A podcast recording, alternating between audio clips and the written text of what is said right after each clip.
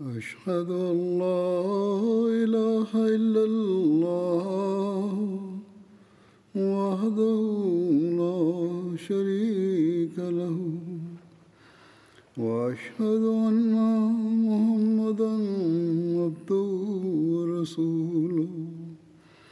أما بعد فأعوذ بالله من الشيطان الرجيم. بسم الله الرحمن الرحيم. الحمد لله رب العالمين. الرحمن الرحيم. مالك يوم الدين. إياك نعبد وإياك نستعين. اهدنا الصراط المستقيم. صراط الذين أنعمت عليهم. غير المغضوب عليهم ولا الضالين.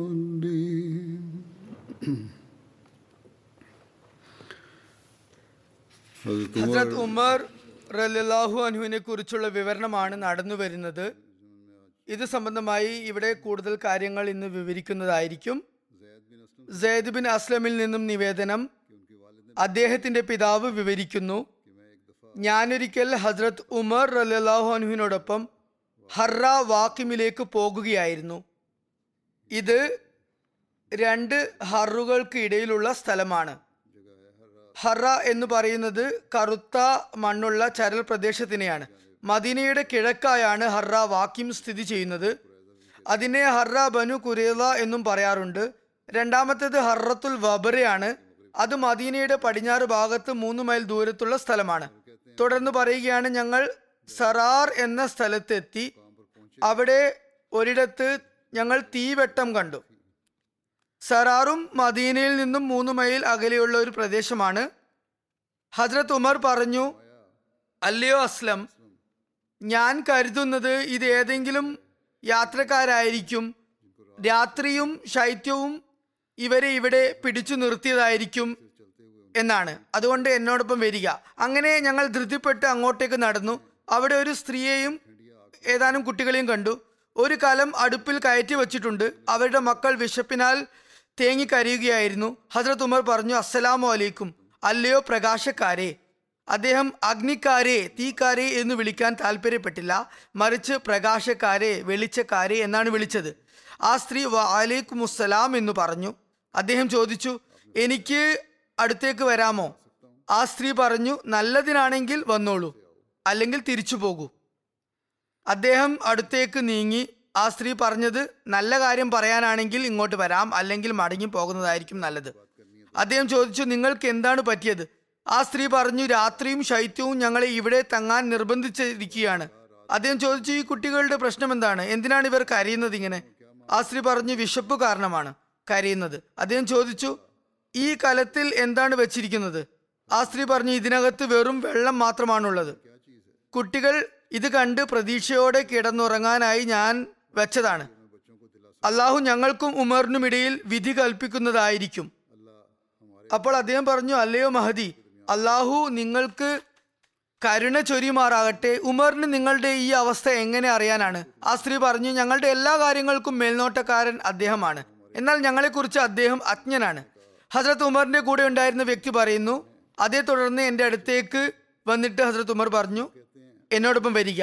അങ്ങനെ വളരെയധികം വേഗത്തിൽ നടന്നുകൊണ്ട് ഞങ്ങൾ ദാറുൽ ദക്കീക്കിലെത്തി ഖലീഫയായ ശേഷം ദാറുൽ ദക്കീഖ് എന്നൊരു കെട്ടിടം ഹസരത് ഉമർ പണി കഴിപ്പിച്ചിരുന്നു. അതിൽ ആട്ടയും അതുപോലെ സത്തു ഈന്തപ്പഴം കിഷ്മിഷ് അതുപോലെ ഒരു യാത്രക്കാരന് ആവശ്യമായി വരുന്ന എല്ലാ വസ്തുക്കളും സംഭരിച്ചു വച്ചിരുന്നു. അതുപോലെ തന്നെ അദ്ദേഹം മദീനയുടെയും മക്കയുടെയും വഴിമധ്യേ യാത്രക്കാർക്ക് തങ്ങാനായി ചില സത്രങ്ങളും പണി കഴിപ്പിച്ചിരുന്നു. എന്തായാലും തുടർന്ന് പറയുകയാണ് അദ്ദേഹം ഒരു ചാക്ക് ധാന്യവും അതുപോലെ നെയ്യിന്റെ ഒരു കുപ്പിയും എടുത്തു എന്നിട്ട് പറഞ്ഞു ഇത് എനിക്ക് പൊന്തിച്ചു തരിക. അസ്ലം പറഞ്ഞു താങ്കൾക്ക് വേണ്ടി ഇത് ഞാൻ എടുത്തുകൊള്ളാം. ഹസ്രത്ത് ഉമർ ഇക്കാര്യം രണ്ടോ മൂന്നോ തവണ പറഞ്ഞു എനിക്ക് ഇത് പൊന്തിച്ചു തരിക. ഓരോ തവണയും ഞാൻ പറഞ്ഞു താങ്കൾക്ക് പകരം ഞാൻ എടുക്കാം. അവസാനം ഉമർ പറഞ്ഞു നിങ്ങൾക്ക് നന്മ വരട്ടെ കയാമത്തു നാളിൽ നിങ്ങളാണോ എന്റെ ഭാരം ചുമക്കാൻ പോകുന്നത്? അപ്പോൾ ഞാൻ ആ ചാക്ക് ഹസ്രത്ത് ഉമറിന് ഉയർത്തി വെച്ചു കൊടുത്തു. അദ്ദേഹം അത് തന്റെ അരയിൽ എടുത്തുയർത്തി. എന്നിട്ട് ധൃതിപ്പെട്ട് നടന്നു. ഞാനും വേഗം വേഗം അദ്ദേഹത്തോടൊപ്പം ചുവടുകൾ വെച്ചു. അങ്ങനെ ഞങ്ങൾ ആ സ്ത്രീയുടെ സമീപത്തെത്തി. അദ്ദേഹം ആ ചാക്ക് ആ സ്ത്രീയുടെ അടുത്ത് ഇറക്കി വെച്ചു. എന്നിട്ട് അതിൽ നിന്നും കുറച്ച് ആട്ട പുറത്തെടുത്തു. തുടർന്ന് ആ സ്ത്രീയോട് പറഞ്ഞു ഇത് ഈ കലത്തിൽ അല്പാൽപമായി ഇട്ടു തരിക. നിങ്ങൾക്ക് വേണ്ടി ഈ കലം ഞാൻ ഇളക്കിത്തരാം. മറ്റൊരു നിവേദനത്തിലുള്ളത് ഹസരത് ഉമർ പറഞ്ഞു നിങ്ങൾ സാവകാശം ആട്ട ഇതിൽ ഇട്ടുകൊള്ളുക. ഞാൻ നിങ്ങൾക്ക് വേണ്ടി ഹറീറ തയ്യാറാക്കി തരാം. അദ്ദേഹം എന്നിട്ട് കലത്തിന് താഴെ തീ കത്തിപ്പിടിക്കാനായി ഊതാൻ തുടങ്ങി. നിവേദകനായ അസ്ലം പറയുന്നു അദ്ദേഹം വളരെ ഇടതൂർന്ന താടിയുള്ള വ്യക്തിയായിരുന്നു. അതുകൊണ്ട് തന്നെ അദ്ദേഹത്തിന്റെ താടിക്കുള്ളിലൂടെ പുക പുറത്തേക്ക് വരുന്നതായി എനിക്ക് കാണാൻ സാധിച്ചു. കലത്തിലുള്ള സാധനം അങ്ങനെ പാകം ചെയ്തു.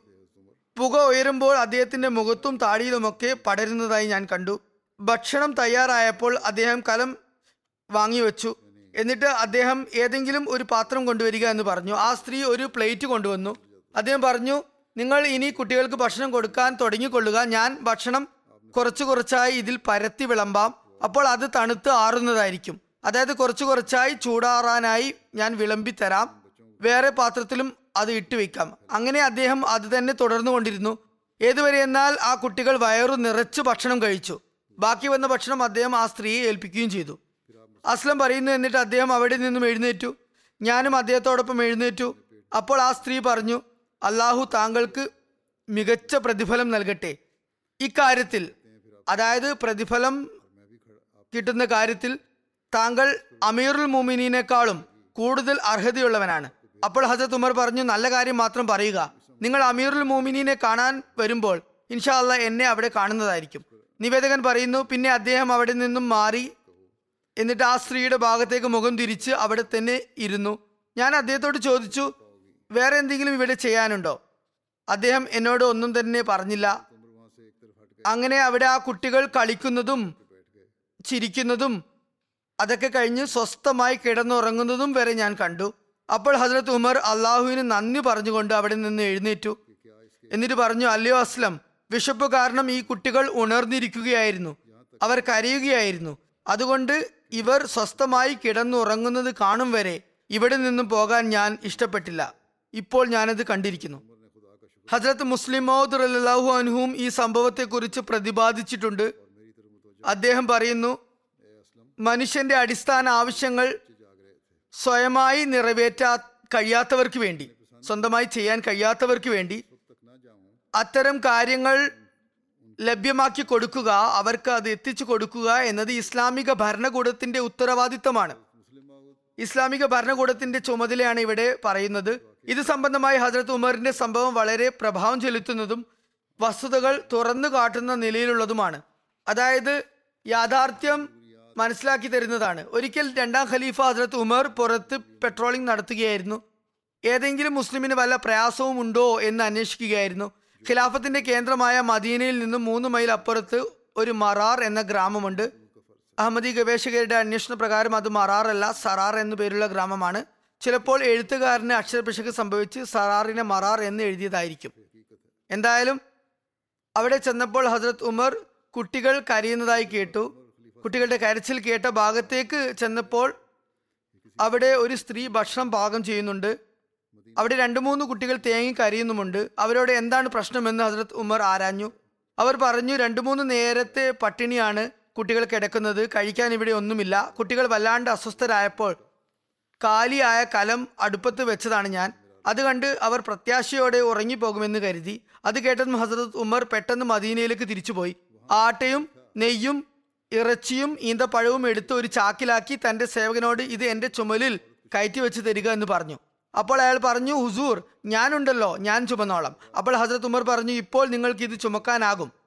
അതിൽ സംശയമില്ല. എന്നാൽ കയാമത്ത് നാളിൽ എന്റെ ഭാരം ആര് താങ്ങുന്നതാണ്? അതായത് അവരുടെ ഭക്ഷണ കാര്യങ്ങൾ നോക്കേണ്ടത് എന്റെ ബാധ്യതയാണ്. അതിൽ എനിക്ക് വീഴ്ച വന്നിരിക്കുന്നു. അതുകൊണ്ട് അതിന്റെ പരിഹാരം എന്നോണം. ഞാൻ സ്വയം തന്നെ ഈ സാധനങ്ങളെല്ലാം ചുമന്നുകൊണ്ട് അവരുടെ വീട്ടിൽ എത്തിക്കേണ്ടതുണ്ട്. ഹജരത്ത് മുസ്ലിമോദ് പറയുന്നു ആവശ്യക്കാർക്ക് സ്റ്റൈപ്പൻഡ് നൽകുന്ന കാര്യവും ഈ സംഭവവും തട്ടിച്ചു നോക്കി ആളുകളെ മടിയന്മാരാക്കാൻ വേണ്ടിയാണ് ഇങ്ങനെ ചെയ്യുന്നത് എന്ന അർത്ഥമില്ല. അദ്ദേഹം എഴുതുന്നു ഇസ്ലാം ദരിദ്രരുടെ കാര്യങ്ങൾ അന്വേഷിക്കാനും അവരുടെ കാര്യങ്ങൾ തിരക്കാനും കൽപ്പിക്കുന്നതോടൊപ്പം തന്നെ ഇത് സംബന്ധിച്ച് ഞാൻ മുമ്പ് വിവരിച്ചതുപോലെ ആളുകളുടെ അലസതയും അലംഭാവവും ഇല്ലാതാക്കാൻ വേണ്ടിയും കൽപ്പന നൽകുന്നുണ്ട്. അതുകൊണ്ട് ആളുകളെ മടിയന്മാരും അശ്രദ്ധരും ആക്കാൻ വേണ്ടിയല്ല സ്റ്റൈപ്പൻഡും അലവൻസും നിശ്ചയിച്ചിട്ടുള്ളത്. അതുപോലെ ജനങ്ങൾ പണിയെടുക്കുന്നത് നിർത്തി വീട്ടിലിരിക്കാൻ വേണ്ടിയല്ല സ്റ്റൈപ്പൻഡ് നൽകിയിരുന്നത്. നിർബന്ധിതാവസ്ഥ ഉള്ളവർക്കായിരുന്നു അത് നൽകിയിരുന്നത്. യാചന നിരോധിക്കപ്പെട്ടതുമായിരുന്നു. ഭിക്ഷാടകരെ അതിൽ നിന്നും തടയാനായി ഹസരത് ഉമർ വളരെ കർശനമായ നടപടികൾ കൈക്കൊണ്ടിരുന്നു. അല്ലാതെ ആരെങ്കിലും വിശന്നതായി കണ്ടാൽ തന്നെ വേഗം അവർക്ക് ഭക്ഷണം എത്തിക്കുകയായിരുന്നില്ല അദ്ദേഹം ചെയ്തത്. അതുപോലെ യാചകൻ വന്നാൽ ഉടൻ നൽകുകയും ചെയ്തിരുന്നില്ല. യാചന നടത്തുന്നയാൾ ആരോഗ്യവാനാണെങ്കിൽ അദ്ദേഹം കടുത്ത നിലപാട് എടുത്തിരുന്നു. ഒരിക്കൽ ഹസരത്ത് ഉമർ ഒരു യാചകനെ അയാളുടെ മടിശീല നിറയെ ആട്ടയുള്ളതായി കണ്ടു. അയാൾ യാചിക്കാൻ വന്നതായിരുന്നു. അയാളുടെ സഞ്ചിയിൽ ആട്ട നിറഞ്ഞിരുന്നു. ഹസരത്ത് ഉമർ ആ ആട്ട എടുത്തു ഒട്ടകങ്ങൾക്ക് ഇട്ടുകൊടുത്തു അങ്ങനെ അയാളുടെ സഞ്ചി മുഴുവൻ കാലിയാക്കി. എന്നിട്ട് പറഞ്ഞു ഇനി നീ യാചിച്ചു നോക്ക്. അതിൽ നിന്നും തെളിയുന്നത് യാചകരെ ജോലി എടുക്കാൻ ഇസ്ലാം നിർബന്ധിച്ചിരുന്നു എന്നാണ്. അതായത് നല്ല തണ്ടും തടിയും ഉണ്ടായിട്ട് ഭിക്ഷ തേടുന്നതിന്റെ കാര്യം എന്താണ്? അധ്വാനിച്ച് പണിയെടുത്ത് വേണം ഭക്ഷണം കഴിക്കാൻ. അയാൾക്ക് നൽകിയ പാഠം അതായിരുന്നു. രണ്ടാമത് യാചിച്ചാൽ ഇതുതന്നെയായിരിക്കും നിന്റെ സ്ഥിതി. നിന്റെ കയ്യിലുള്ളത് മുഴുവനും മൃഗങ്ങൾക്ക് ഇട്ട് കൊടുക്കുന്നതാണ് എന്ന് മുന്നറിയിപ്പും നൽകി. ഞാൻ ആദ്യം ഉദ്ധരിച്ച സംഭവം വെച്ചുകൊണ്ട് യാചകർ പലപ്പോഴുമായി പറയാറുള്ളത് ഹജറത് ഉമർ ആവശ്യക്കാർ എത്രയധികം ശ്രദ്ധിച്ചിരുന്നു പരിഗണിച്ചിരുന്നു എന്ന് നോക്കുക എന്നവർ പറയാറുണ്ട്. എന്നാൽ ഇസ്ലാം എത്ര കർശനമായാണ് ഭിക്ഷാടനം നിരോധിച്ചത്? എന്ന കാര്യം അവർ ശ്രദ്ധിക്കാറേയില്ല. റസൂലുല്ലാ സല്ലാ അലൈഹി വസല്ലം അതുപോലെ പിൽക്കാലത്ത് ഹസരത് ഉമർ അള്ളാഹും അതേ നിലപാട് തന്നെ തുടർന്നു പോയിരുന്നു.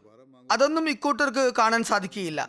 ഈ സംഭവത്തെ മറ്റൊരിടത്ത് ഹസരത്ത് മുസ്ലിം മോദർ അള്ളാഹുനു പ്രതിപാദിക്കുന്നുണ്ട്. എന്നിട്ട് പറയുകയുണ്ടായി ഹസരത്ത് ഉമറിന്റെ പ്രൗഢിയും പ്രതാപവും നോക്കുക. ഒരു ഭാഗത്ത് ലോകത്തുള്ള വലിയ വലിയ ചക്രവർത്തിമാർ അദ്ദേഹത്തെ ഭയന്ന് വെറച്ചിരുന്നു. സീസർ ഖുസ്രോ തുടങ്ങിയവരുടെ ഭരണകൂടങ്ങൾ പോലും അദ്ദേഹത്തിന്റെ പേര് കേട്ടാൽ പ്രകമ്പനം കൊണ്ടിരുന്നു. എന്നാൽ മറുഭാഗത്ത് അന്ധകാര നിമിടമായ രാത്രി ഒരു നാടോടി സ്ത്രീയുടെ മക്കൾ വിശന്നിരിക്കുന്നത് കണ്ടപ്പോൾ ഉമർ എന്ന മഹോന്നത വ്യക്തി അസ്വസ്ഥനാകുകയും ആട്ടയുടെ ചാക്ക് സ്വയം ചുമലിലേറ്റിയും കയ്യിൽ നെയ്യിന്റെ ഡിബ്ബ പിടിക്കുകയും ചെയ്ത് അവരുടെ അടുത്തെത്തുന്നു. എന്നിട്ട് സ്വന്തം കൈകൊണ്ട് അവർക്ക് ഭക്ഷണം തയ്യാറാക്കി വിളമ്പിക്കൊടുക്കുന്നു. ആ കുട്ടികൾ വേണ്ടുവോളം കഴിച്ച് സ്വസ്ഥമായി കിടന്നുറങ്ങുന്നത് വരെ അവിടെ നിന്നും മടങ്ങുന്നില്ല.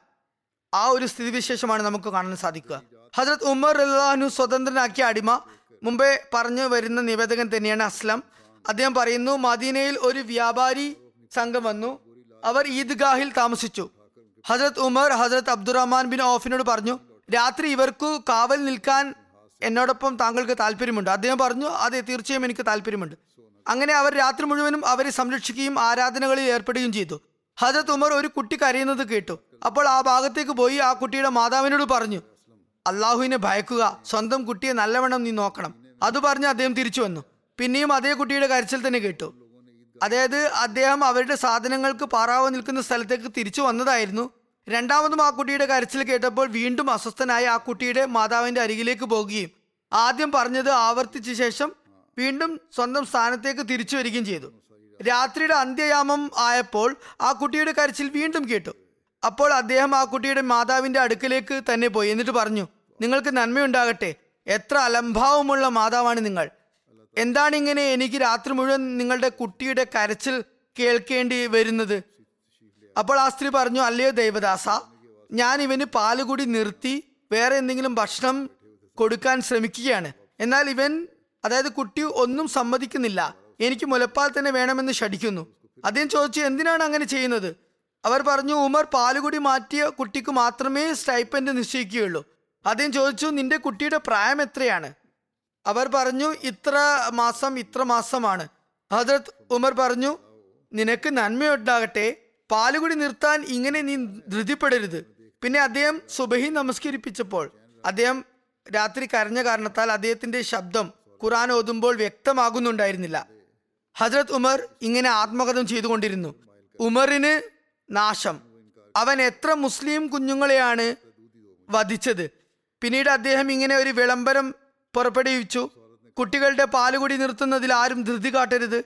ഇസ്ലാമിൽ ഇനി മുതൽ ജനിക്കുന്ന എല്ലാ കുട്ടികൾക്കും ഉടൻ തന്നെ സ്റ്റൈപ്പൻഡ് നിശ്ചയിക്കുന്നതായിരിക്കും. ഹജ്രത് ഉമർ എല്ലാ മുസ്ലിം രാജ്യങ്ങളിലും ഈ വിളംബരം നടത്തുകയുണ്ടായി. ഹജ്രത്ത് മുസ്ലിമോദ് റലാഹുൻഹു ഈ സംഭവത്തെ തന്റെതായ ശൈലിയിൽ വിവരിച്ചു വിവരിച്ചുകൊണ്ട് പറയുന്നു. ഹജ്രത് ഉമർ തുടക്കത്തിൽ പാൽ കുടിക്കുന്ന കുട്ടികൾക്ക് അലവൻസ് നിശ്ചയിച്ചിരുന്നില്ല. എന്നാൽ പിന്നീട് പാൽ കുടിക്കുന്ന കുട്ടികളുടെയും അവകാശം അദ്ദേഹം അംഗീകരിച്ചു. അവരുടെ റേഷൻ അല്ലെങ്കിൽ അലവൻസ് മാതാക്കൾക്ക് നൽകാൻ ഉത്തരവിട്ടു. ആദ്യം ഹജ്രത് ഉമർ കരുതിയിരുന്നത് പാൽ കുടിക്കുന്നിടത്തോളം ഒരു കുട്ടി സമൂഹത്തിലെ അംഗമായി കണക്കാക്കപ്പെടില്ല. മറിച്ച് ആ കുട്ടിയുടെ ഉത്തരവാദിത്വം പൂർണമായും മാതാവിനാണ്. അതുകൊണ്ട് തന്നെ പബ്ലിക്കായി ബൈത്തുൽ മാലിൽ നിന്നും ആ കുട്ടിക്ക് വേണ്ടി ചെലവഴിക്കേണ്ട കാര്യമില്ല എന്നായിരുന്നു.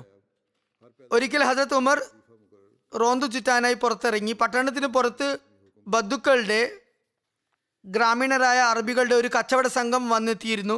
ഹജറത്ത് ഉമറിന് ഒരു കൂടാരത്തിൽ നിന്നും ഒരു കുട്ടിയുടെ കരച്ചിൽ കേൾക്കാനിടയായി. കുട്ടി അലമുറ കൂട്ടുന്നുണ്ടായിരുന്നു. മാതാവ് കുട്ടിയെ മടിയിൽ തട്ടി തട്ടി ഉറക്കാൻ ശ്രമിച്ചു. കുറേ സമയം തട്ടി ഉറക്കാൻ നോക്കിയിട്ടും കുട്ടി കരച്ചിൽ നിർത്താത്തത് കണ്ടപ്പോൾ കുട്ടിയെ മുഖത്ത് തല്ലിക്കൊണ്ട് പറഞ്ഞു ഉമറിന്റെ പ്രാണനായി നീ കരയുക. ഹജറത്ത് ഉമർ അങ്ങനെ അത് കേട്ട് ഞെട്ടിപ്പോയി. ഞാനുമായിട്ട് ഇതിനെന്തു ബന്ധമെന്ന് ചോ ചിന്തിച്ചു. ഹജറത്ത് ഉമർ ആ സ്ത്രീയോട് കൂടാരത്തിനകത്ത് പ്രവേശിക്കാൻ അനുവാദം വാങ്ങി.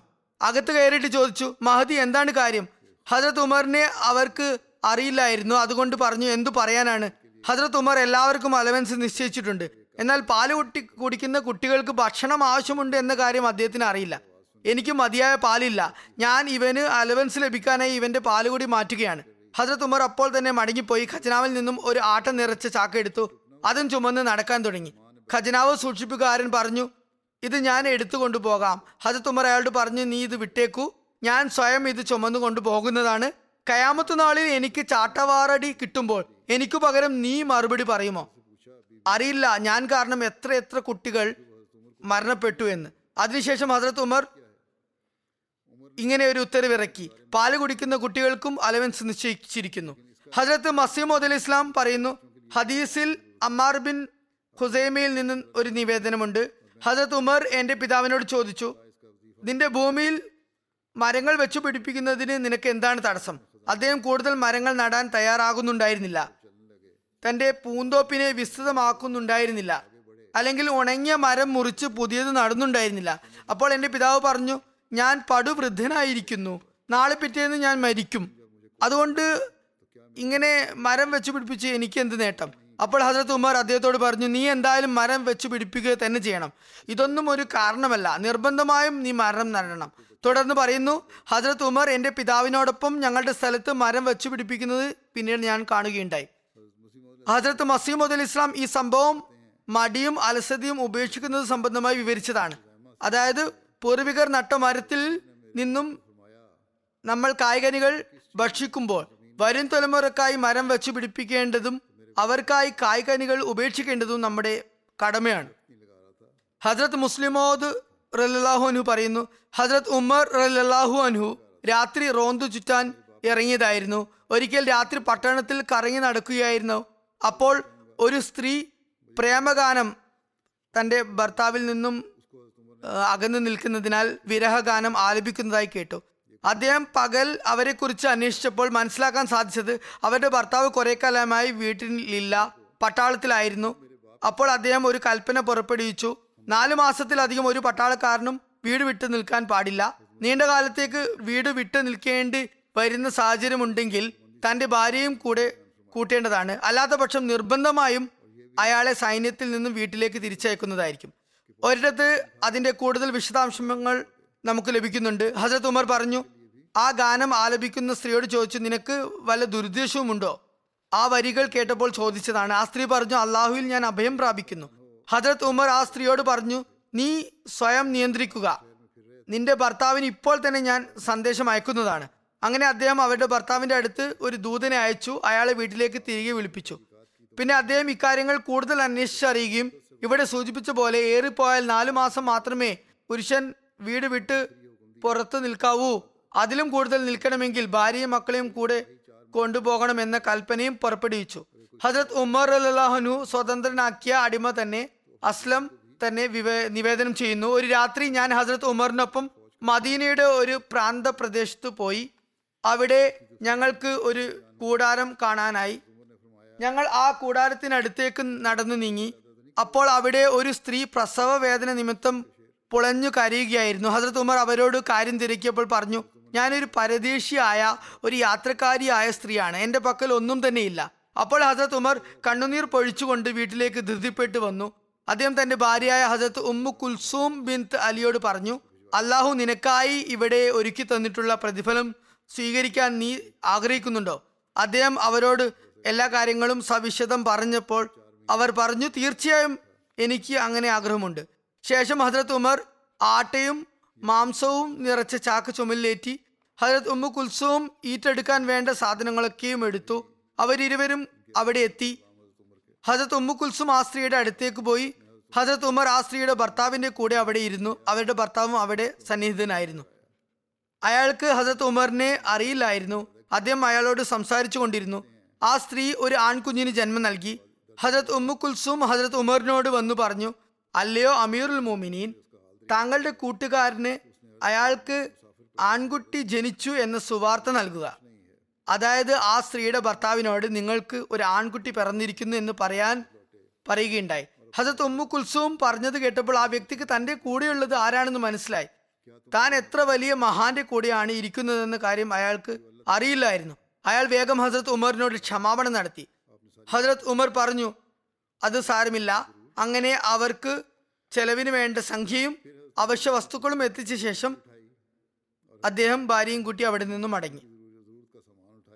സയ്യിദ് ബിൻ മുസയ്യബും അബു സലമ ബിൻ അബ്ദുറഹ്മാനും വിവരിക്കുന്നു അള്ളാഹു ആണ് ഹജ്രത് ഉമർ പറഞ്ഞ വാക്കുകളെല്ലാം തന്നെ പാലിക്കുകയുണ്ടായി.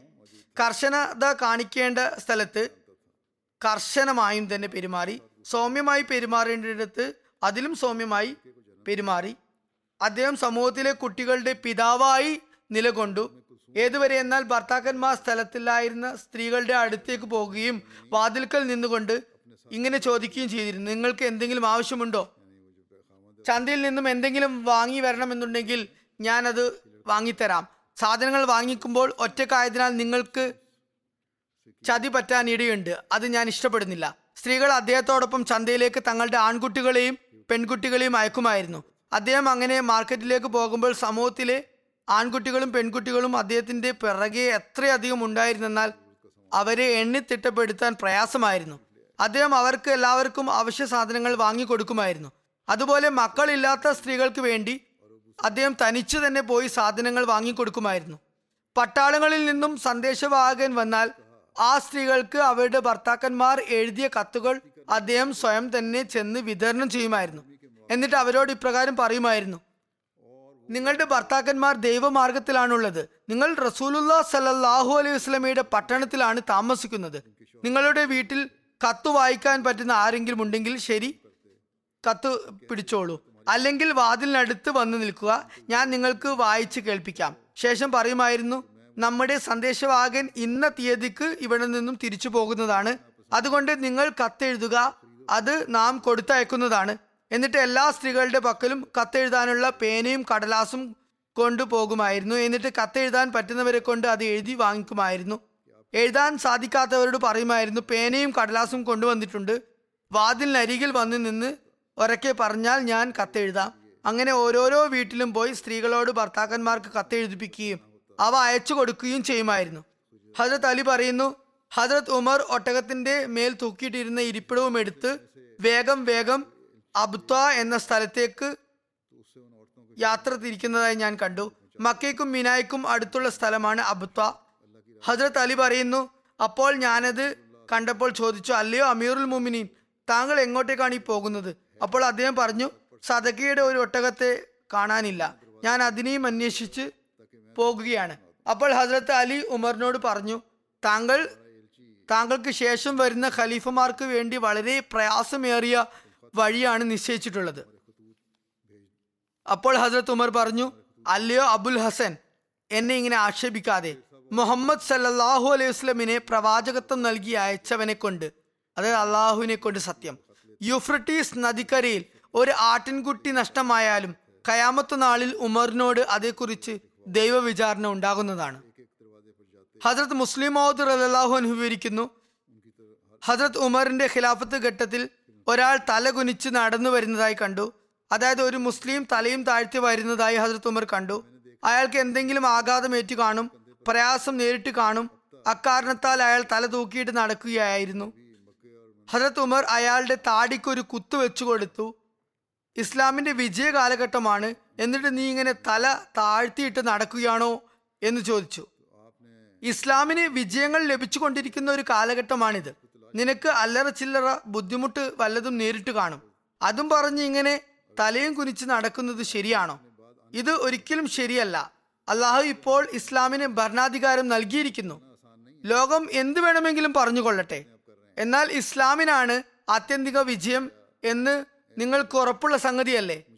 അങ്ങനെ ഇസ്ലാമിന് വിജയമുണ്ടാകുമെന്ന് നിങ്ങൾക്ക് ഉറപ്പുള്ളപ്പോൾ പിന്നെ എന്തിനാണ് ഇങ്ങനെ വിലപിക്കുന്നത്? നിസ്സാര കാര്യങ്ങൾക്ക് കരയേണ്ട ഒരു കാര്യവുമില്ല.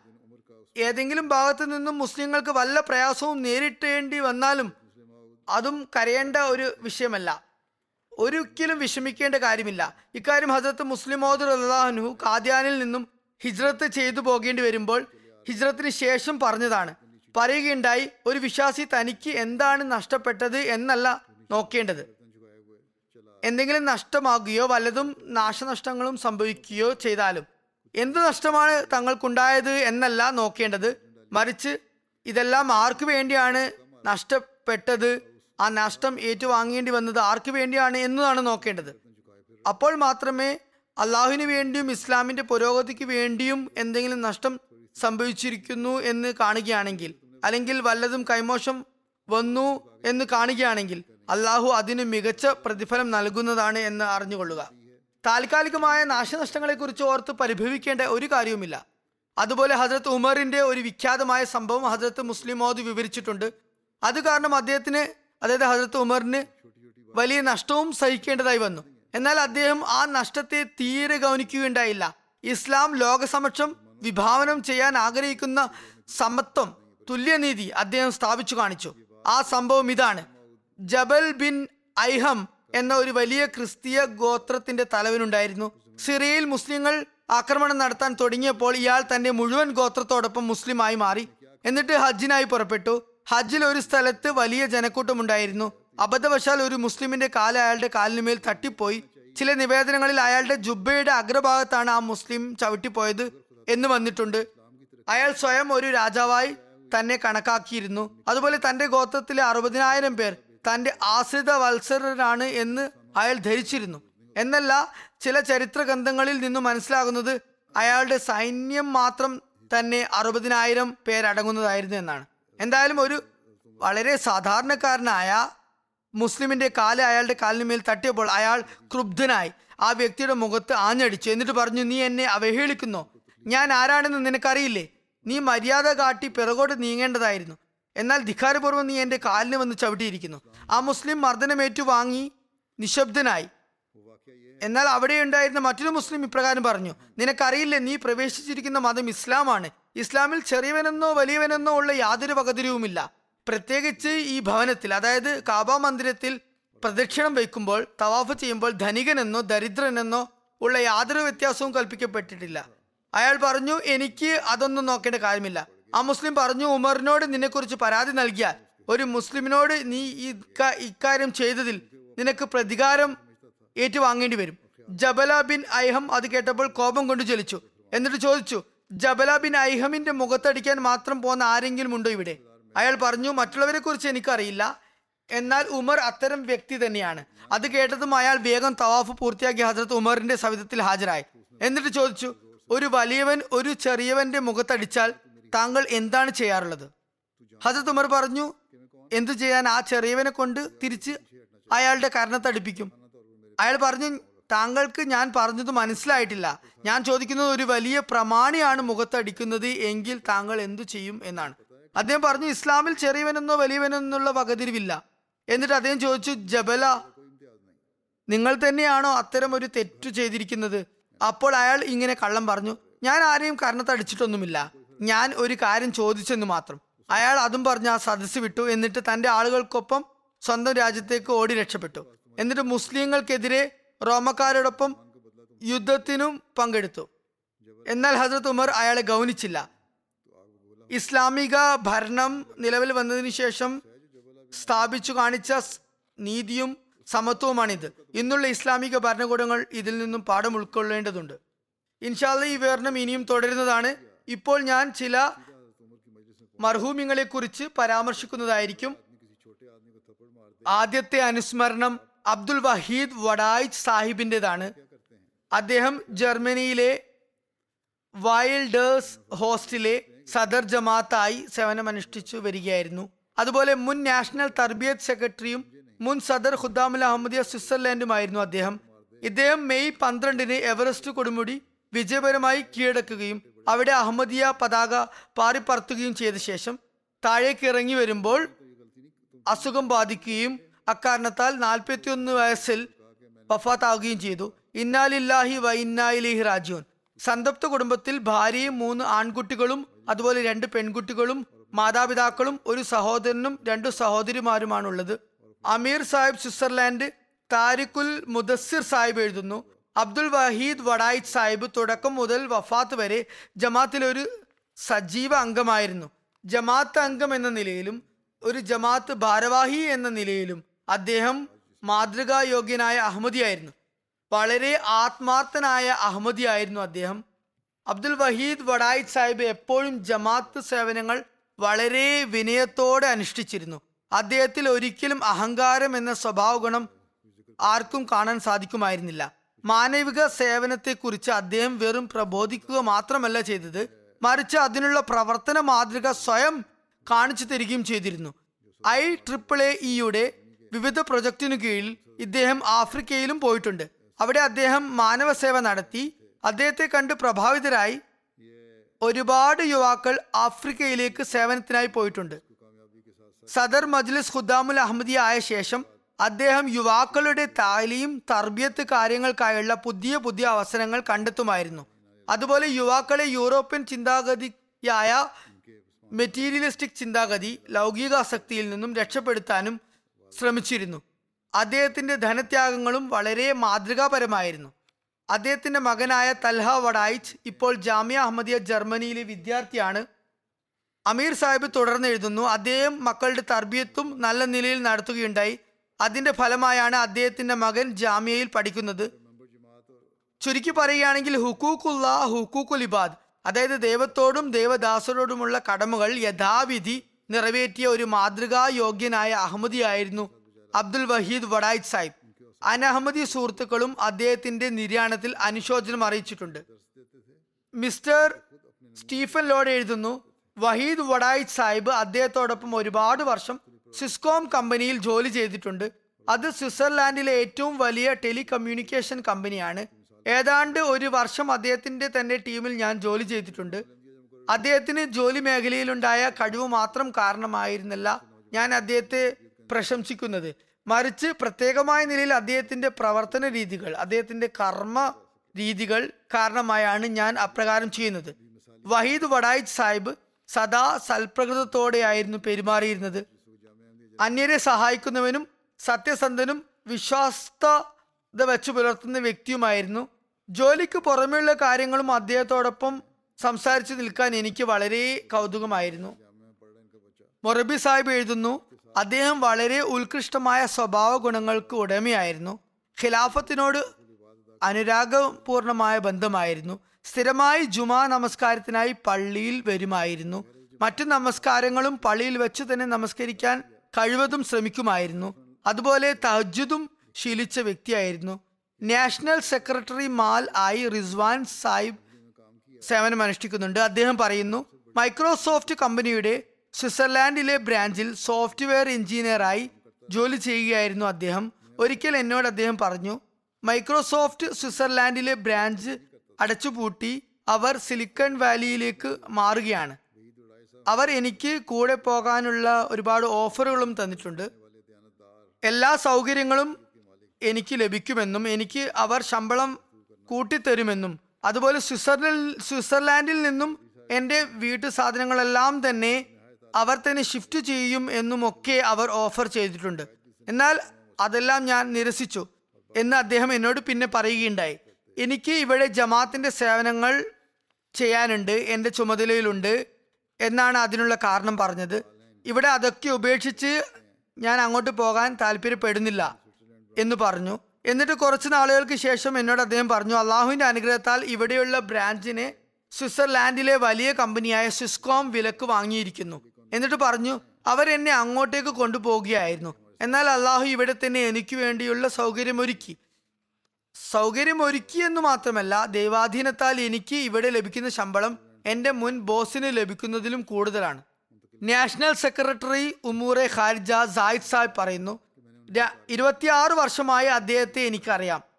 ഖുദാമുൽ അഹമ്മദിയയിൽ ഉള്ളപ്പോൾ മുതൽക്കേ അദ്ദേഹത്തോടൊപ്പം എനിക്ക് സേവനത്തിനുള്ള തൗഫീക്ക് ലഭിച്ചിട്ടുണ്ട്.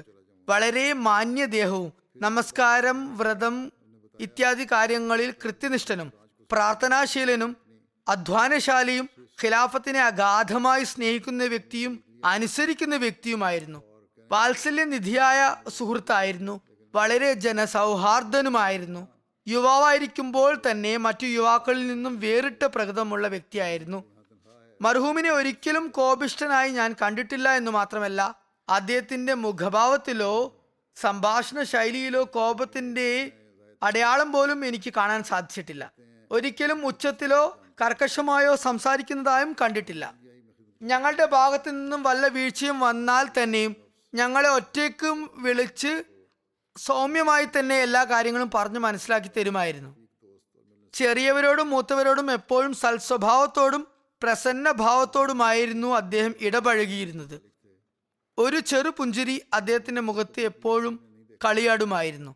ജീവനും ധനവും സമയവും അന്തസ്സും ത്യാഗം ചെയ്യാൻ അദ്ദേഹം സദാ സന്നദ്ധത കാണിച്ചിരുന്നു. അദ്ദേഹം ഒരു മാതൃകാ പുരുഷനായിരുന്നു സ്വിറ്റ്സർലാൻഡിലെ ഒരുപാട് യുവാക്കൾക്ക് വിദ്യാഭ്യാസ കാര്യങ്ങളിലും അതുപോലെ അവരുടെ ഭാവി കാര്യങ്ങൾ തീരുമാനിക്കുന്നതിലും മർഹൂം മാർഗനിർദ്ദേശം നൽകി എന്ന് മാത്രമല്ല ഡസൻ കണക്കിന് പേർക്ക് ജീവിത മാർഗവും അദ്ദേഹം ഒരുക്കി കൊടുത്തിട്ടുണ്ട് ജോലിയും നൽകിയിട്ടുണ്ട്.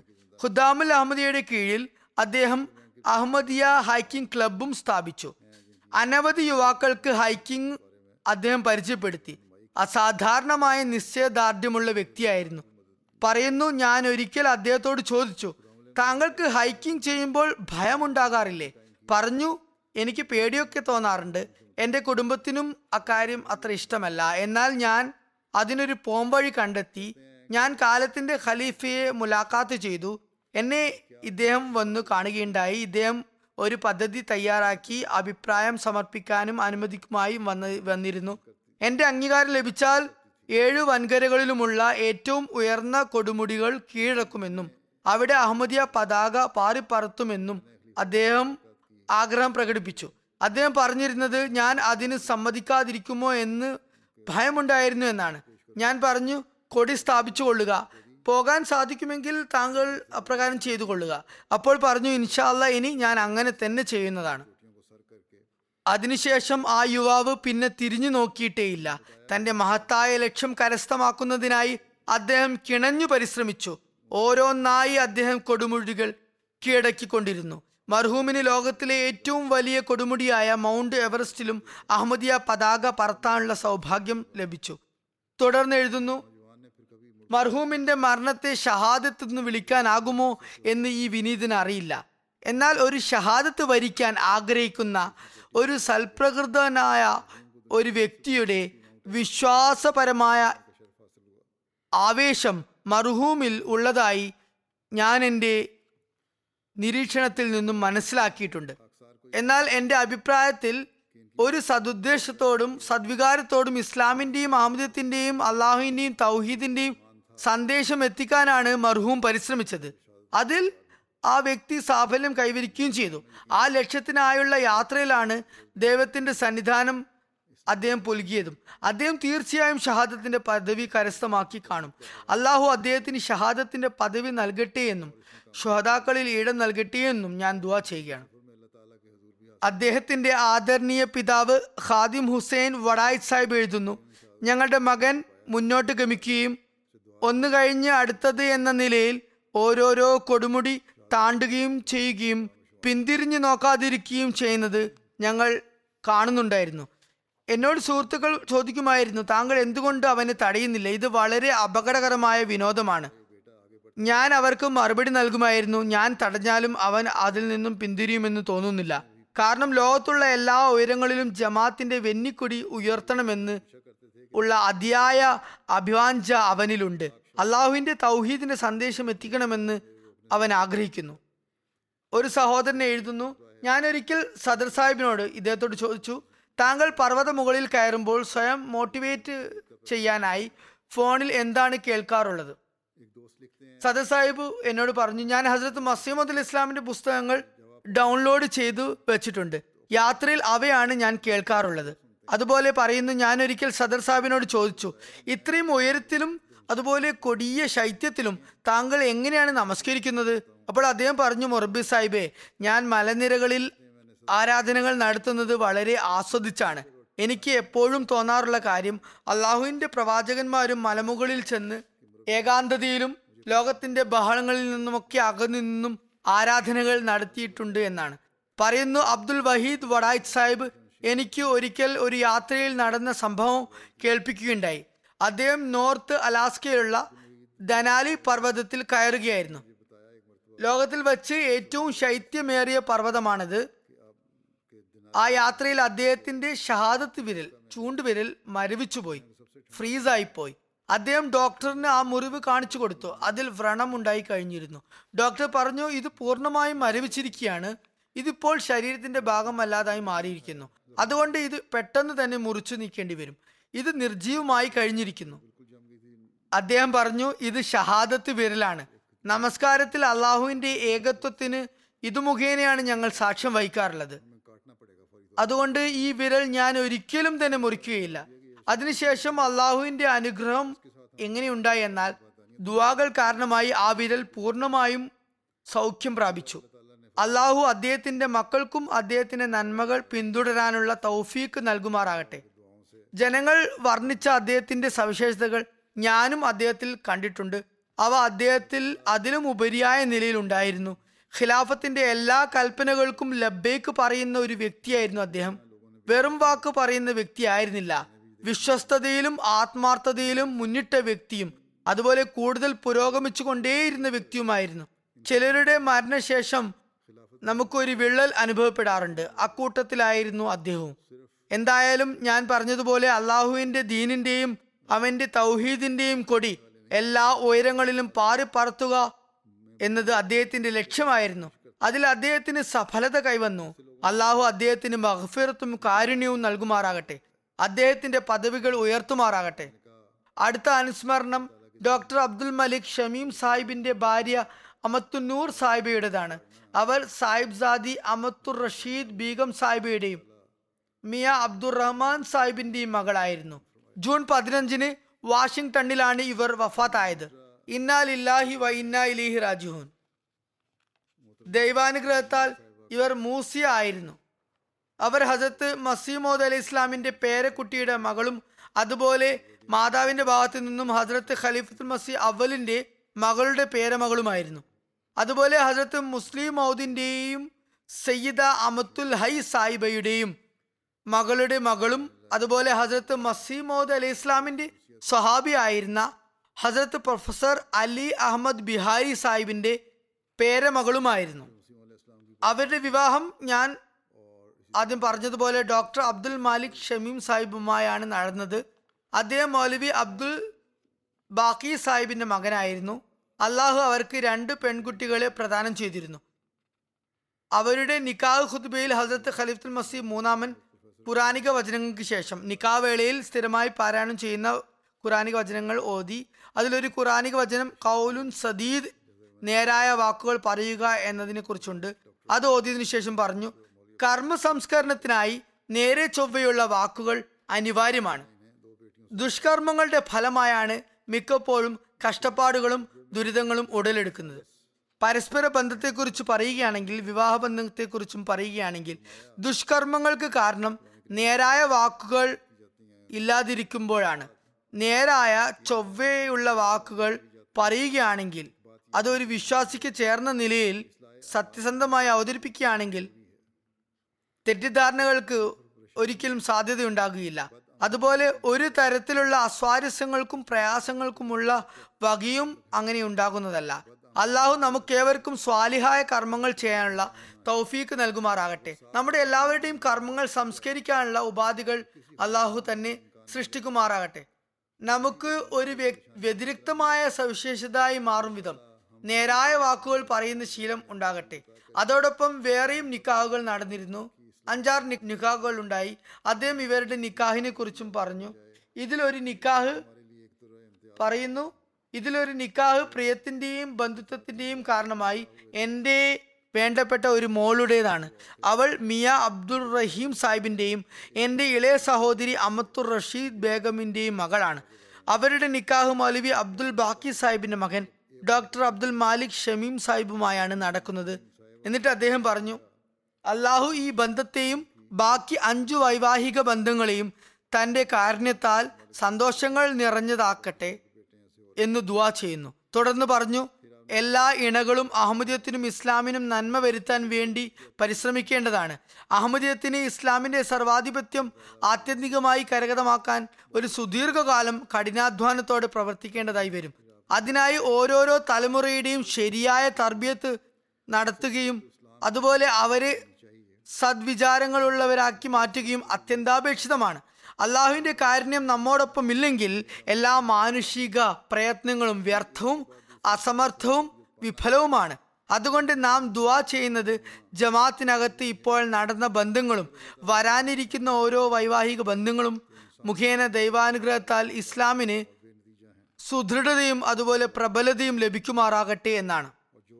സാഹിബ് സാദി അമത്തുന്നൂർ സാഹിബയ്ക്ക് ജമാത്തിന്റെ സേവനങ്ങളും ചെയ്യാൻ സാധിക്കുകയുണ്ടായി.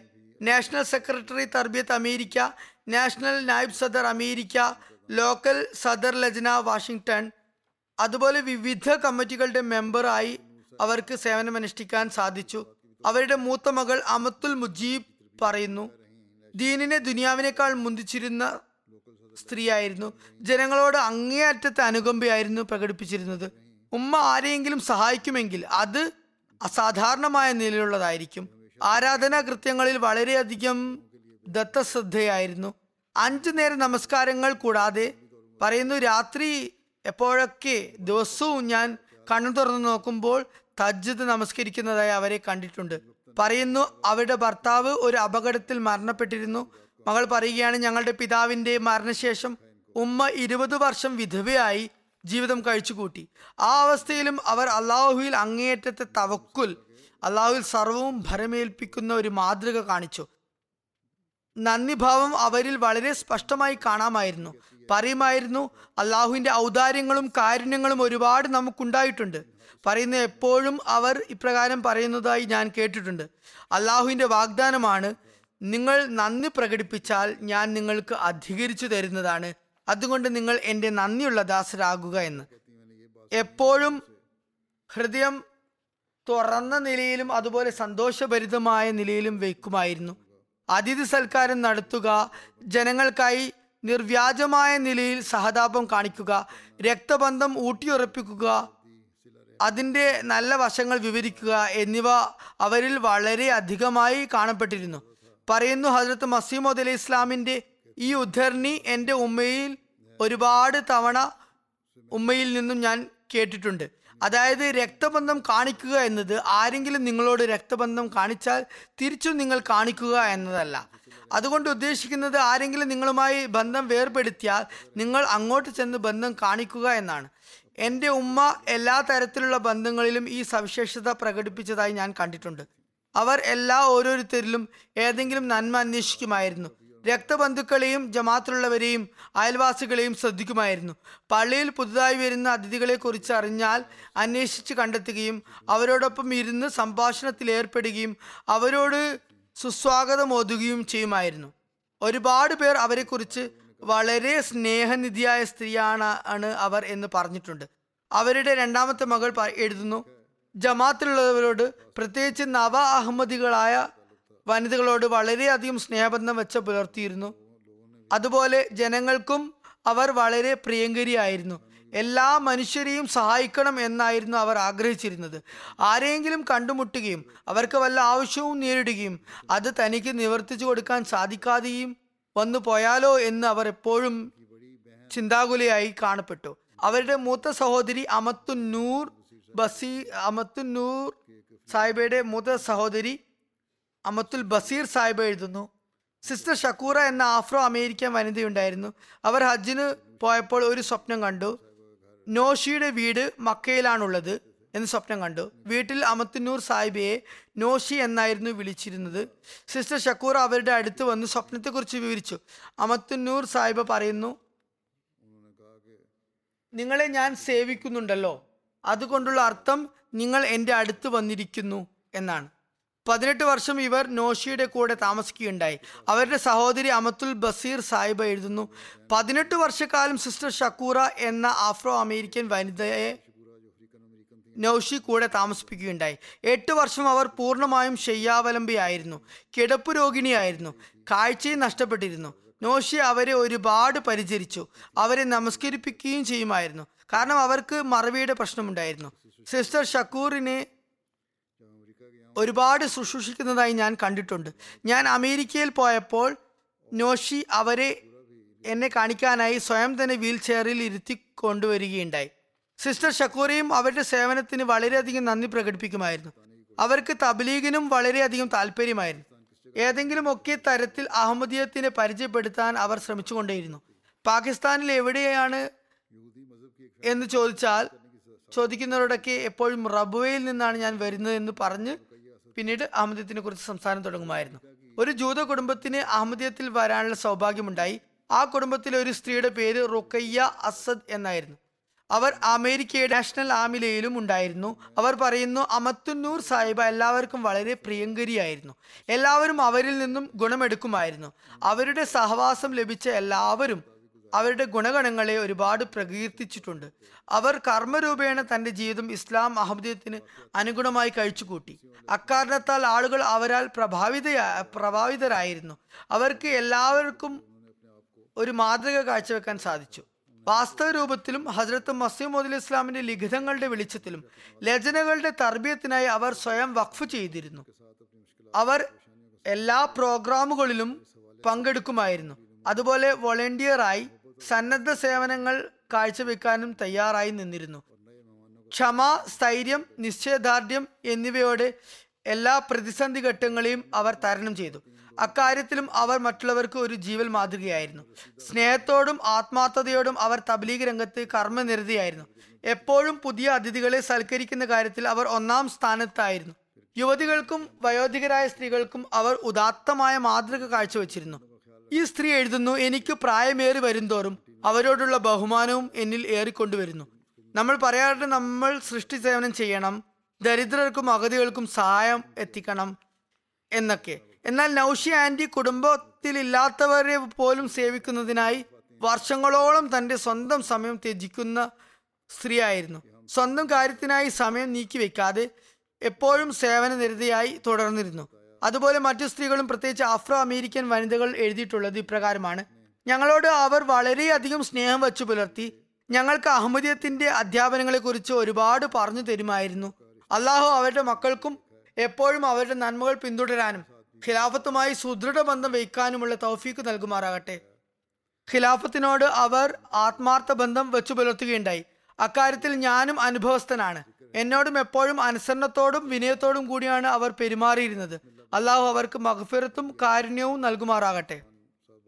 അടുത്തതായി അനുസ്മരിക്കുന്നത് നാസിർ അഹമ്മദ് ഖാൻ സാഹിബ് ബഹാദൂർ ഷേർ മുൻ ഓഫീസർ ഹിഫാസ്തെ ഖാസ് ജർമ്മനിയുടെ ഭാര്യയായ ബിസ്മില്ല ബേഗം സാഹിബിയെ കുറിച്ചാണ്. എൺപത്തിനാലാമത്തെ വയസ്സിൽ ജൂൺ പതിനാലിനാണ് ഇവർ വഫാത്തായത്.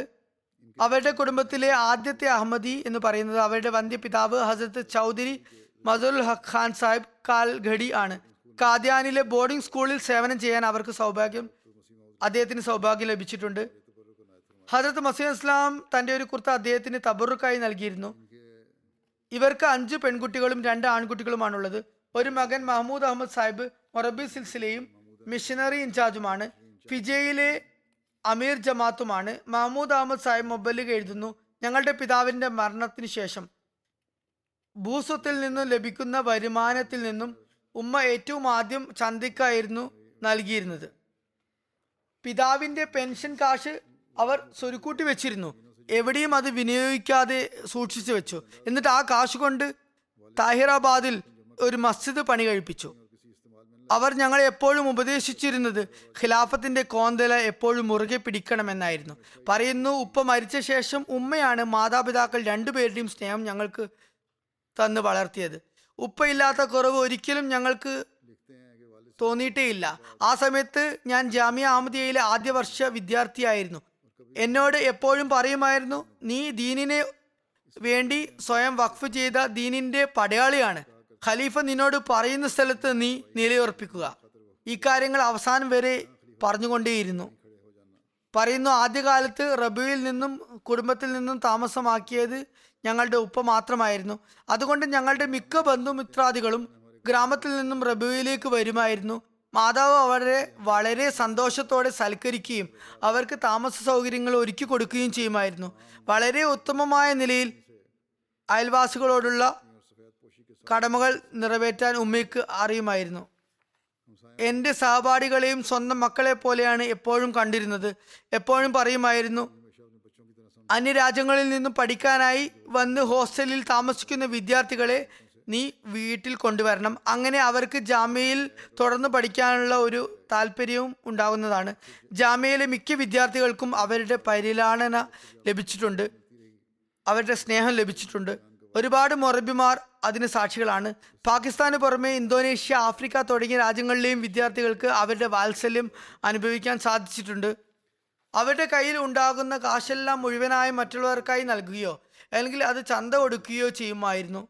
എന്നാൽ കുറച്ച് കാശ് കയ്യിൽ വെക്കുക എന്ന് അവരോട് പറയാൻ ആർക്കും ധൈര്യമുണ്ടായിരുന്നില്ല. ഫീൽഡിലായിരുന്ന കാരണത്താൽ മൊറബി സാഹിബിന് അവരുടെ ജനാസയിൽ പങ്കെടുക്കാനായില്ല. ഞാൻ പറഞ്ഞു അദ്ദേഹം ഫിജിയിൽ മിഷണറി ഇൻചാർജ് ആണ് അമീറാണ്. അദ്ദേഹത്തിന് ജനാസയിൽ പങ്കെടുക്കാൻ സാധിച്ചിട്ടില്ല. അള്ളാഹു അദ്ദേഹത്തിനും ക്ഷമയും മനഃശാന്തിയും നൽകുമാറാകട്ടെ. അതുപോലെ അവരുടെ മറ്റു മക്കൾക്കും ക്ഷമ പ്രദാനം ചെയ്യട്ടെ. അവരുടെ നന്മകൾ പിന്തുടരാൻ അവർക്ക് തൗഫീക്ക് നൽകട്ടെ മർഹൂമയ്ക്ക് മഹഫിറത്തും കരുണയും ചൊരിയുമാറാകട്ടെ അടുത്ത അനുസ്മരണം കർണൽ ജാവേദ് റുഷ്തി സാഹിബിന്റെതാണ്. ചൗധരി അബ്ദുൽ ഗനി റുഷ്തി സാഹിബ് റാവൽപിണ്ടിയുടെ മകനാണ്. കുറച്ചു കാലം മുമ്പാണ് അദ്ദേഹം വഫാത്തായത്.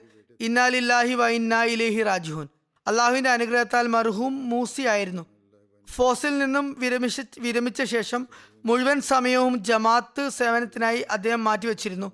Secretary Taleem secretary Waqf Jadid secretary Rishtanata അതുപോലെ ഹൽക്കിയുടെ സെക്രട്ടറി വസായ എന്നീ നിലകളിൽ അദ്ദേഹം സേവനം അനുഷ്ഠിച്ചിട്ടുണ്ട് മൂന്ന് തവണ സദൽ ഹൽക്ക സാറ്റലൈറ്റ് ടൗൺ റാവൽപിണ്ടി ആയിരുന്നു ഒരുപാട് ദുവാ ചെയ്യുന്ന വ്യക്തിയായിരുന്നു. വളരെ നിശബ്ദനായി ജനങ്ങളെ സഹായിക്കുന്ന വ്യക്തിയായിരുന്നു.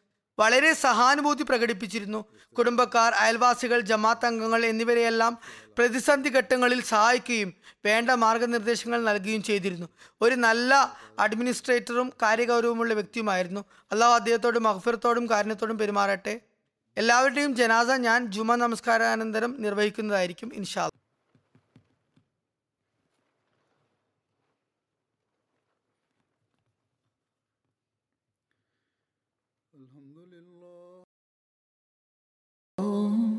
الحمد لله نحمده ونستعينه ونستغفره ونؤمن به ونتوكل عليه ونعوذ بالله من شرور أنفسنا ومن سيئات أعمالنا. من يهده الله فلا مضل له ومن يضلل فلا هادي له. ونشهد أن لا إله إلا الله. ونشهد أن محمدا عبده ورسوله. عباد الله رحمكم الله. إن الله يأمر بالعدل والإحسان. وإيتاء ذي القربى وينهى عن الفحشاء والمنكر والبغي يعظكم لعلكم تذكرون. اذكروا الله يذكركم وادعوه يستجب لكم ولذكر الله أكبر.